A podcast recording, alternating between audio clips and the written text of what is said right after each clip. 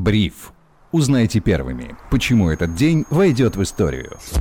Всем привет, это Бриф, коротко и по делу о том, что важно для вас. Меня зовут Сергей Чернов, сегодня 20 декабря 2022 года. На связи со мной главный редактор InvestFuture и инвестиционный обозреватель Федор Иванов. Федя, привет.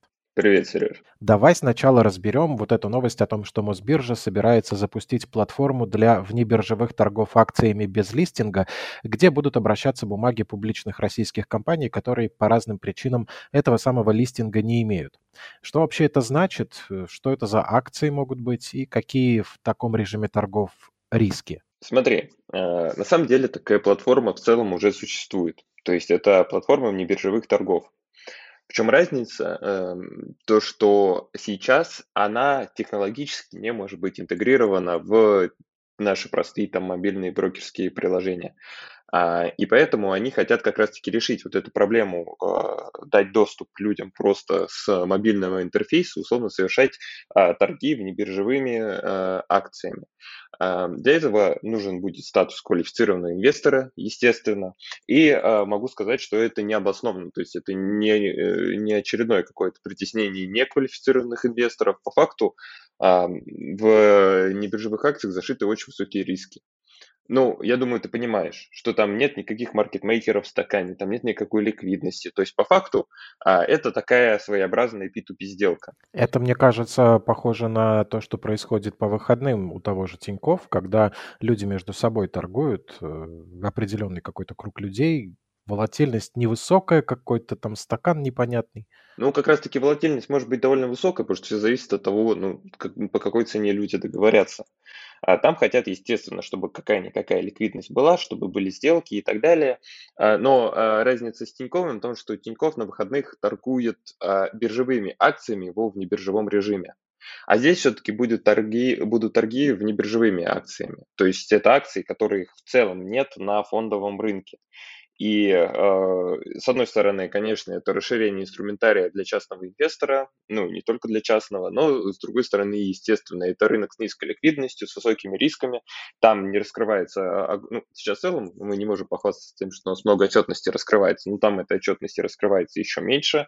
Но, с другой стороны, как бы не так уж и плохо, если все-таки появляются какие-то новые инструменты, новые инвестиционные истории. Главное, что чтобы нас туда активно не загоняли а, агрессивно. Да, куда уж активнее, знаешь ли, не загонять, если доступ опять будет только у квалифицированных инвесторов. Скоро без какой-то квалификации нельзя будет листовки в почтовый ящик разбрасывать. Да, но в это же время количество квалифицированных инвесторов из-за вот новых ограничений сейчас значительно выросло, и на самом деле а, статус квал не так уж сложно получить, во всяком случае, по текущим условиям. Там с помощью фьючерсных сделок почти без риска можно себе э, набить этот необходимый объем торгов, там, за полгода, если я правильно помню, либо за год, либо за 9 месяцев, ну что-то такое, за полгода, по-моему, и спокойно пользоваться всеми преимуществами, ну и натыкаться на все риски. Окей, а, посмотрим, что это будет. Известный финансист Нуриэль Рубини выдал тут такую цитату в интервью Financial Times.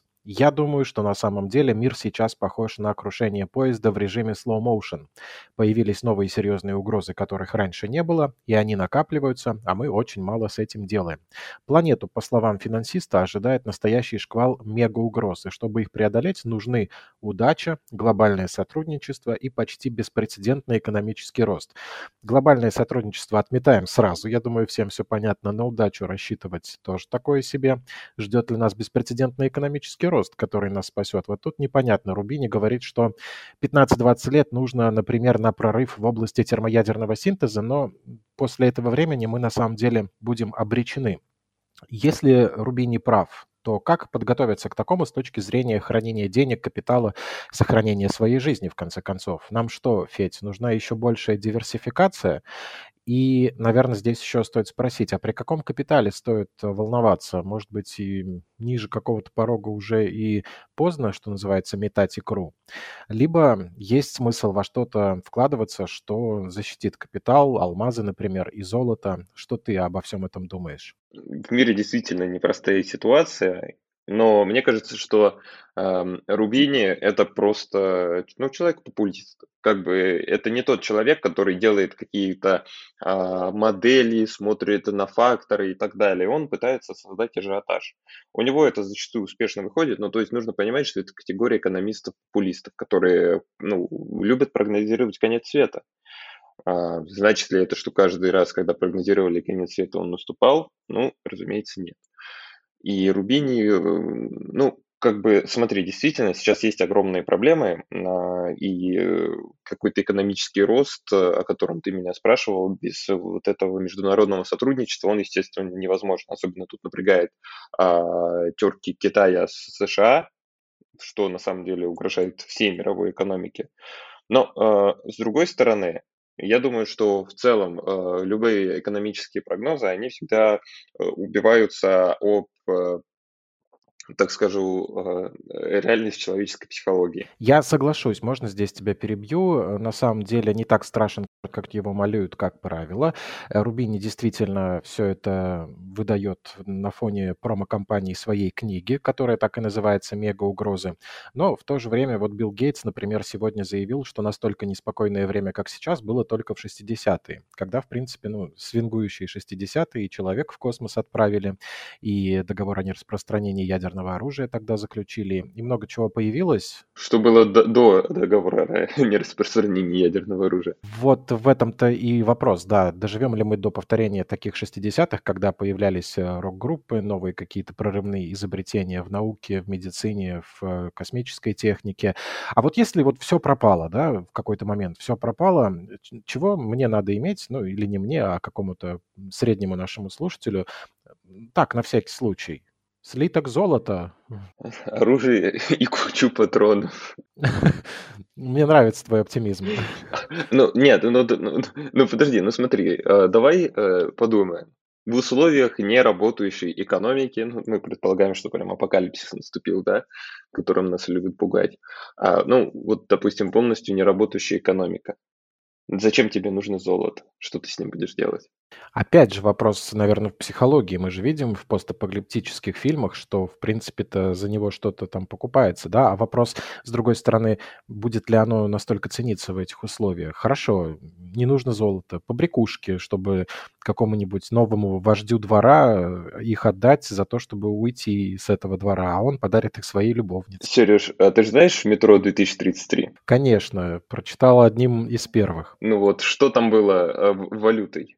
Патроны. Ну, естественно, наверное, э, те средства, которые будут помогать выживать в этом мире и будут являться самым ходовым и ценным товаром, ну, если мы уж о самом апокалипсисе говорим. Ну, то есть есть смысл запасаться и бальзамом звездочка, и, прости господи, туалетной бумагой. Ну, туалетная бумага, наверное, не то чтобы прям самое необходимое для выживания. Я бы однозначно а, в таких условиях запасался бы какими-то да, там первостепенными лекарствами. Ну, э, это, конечно, все шутки. Это не шутки, Федь, посмотри на мир, что происходит происходит. Это не шутки.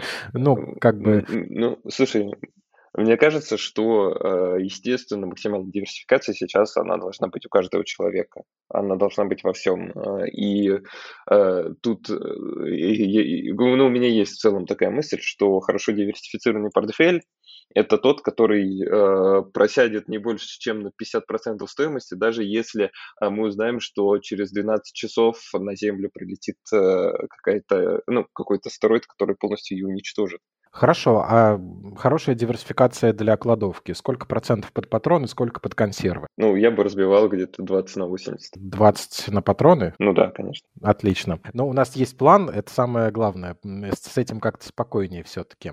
Э, несмотря на то, что тема достаточно серьезная, без юмора тут никуда. И закончим тоже на веселой ноте. Индекс кофе с бутербродом, который называется еще бутербродексом, и отражает картину потребления россиянами популярных продуктов для завтрака, в первой половине декабря снизился на 2,3 пункта по сравнению со второй половиной ноября, и сейчас он составляет 100,9 пунктов. Этот индекс разработан информационным агентством «Новости», и в корзину для его расчета входят 7 товаров, э, те, которые появляются чаще всего на утренних столах э, россиян. 400 граммов батона, 200 граммов ветчины, 180 граммов сливочного масла, 200 граммов сыра, полкило огурцов, 90 95 граммов растворимого кофе и кило сахара. Мы часто слышим про индекс Биг Мака, есть еще индексы латте, индекс iPhone, индекс свиданий у немцев, я тут покопался, нашел, индекс борща и оливье, знакомые нам. Как ты, Федь, относишься к таким индексам, насколько они репрезентативны? У меня главный вопрос. Скажи мне, кто ест утром огурцы? Я хотел у тебя спросить, часто ли ты начинаешь свой день с огурцов, но... Никогда. И вряд ли знаю хотя бы одного человека, который так делает. Вот э, полкило причем в этом индексе. Но, вероятно, это те самые огурцы, которые, знаешь, э, кружочками кладут на глаза для того, чтобы немножко поправить свой внешний вид после особенно активной ночи. Возможно. Но, естественно, эти индексы, они не репрезентативны, с одной стороны, то есть они не могут отображать общую инфляционную картину. С другой стороны, такие индексы помогают как раз-таки понять э, определенный аспект жизни, э, насколько становится дорогим. Ну, то есть, э, например, да, действительно, если завтраки дешевеют, то мы думаем, надо за утром плотнее кушать теперь, чтобы меньше есть в обед. Но в это же время, если он дорожает, то, может быть, стоит поспать до полудня. Ну, естественно, это такая э, логика Людоедская. хромая. Но, э, конечно, как серьезный какой-то макроэкономический показатель их нельзя оценивать. То есть это, как правило, используется даже... Ну, на самом деле эти индексы э, зачастую в своих примерах приводят даже серьезные экономисты, но, как правило, они используются просто для упрощения. То есть для того, чтобы объяснить что-то сложное на пальцах. Сестра Ким Чен Ына сегодня заявила, что все скоро смогут убедиться в возможностях ракет КНДР. Насколько понимаю, эта госпожа возглавляет Министерство пропаганды этой страны. Ну, что-то там такое. Как бы то ни было, неважно, откуда это заявление, из ее личной позиции или из позиции всего государства, звучит тревожно, но тем не менее мы почти можем сказать, что прожили этот прекрасный день, 20 декабря 2022 года, и разобрать по косточкам самые главные новости этого вторника нам помог главный редактор Invest Future и финансовый обозреватель Федор Иванов. Федя, спасибо тебе. Спасибо тебе, Сереж. Меня зовут Сергей Чернов, слушайте Бриф, подписывайтесь на нас на Яндекс Музыке, ставьте там лайки, пишите комментарии комментарии в Телеграме, мы всегда вам рады. Хорошего настроения и до встречи.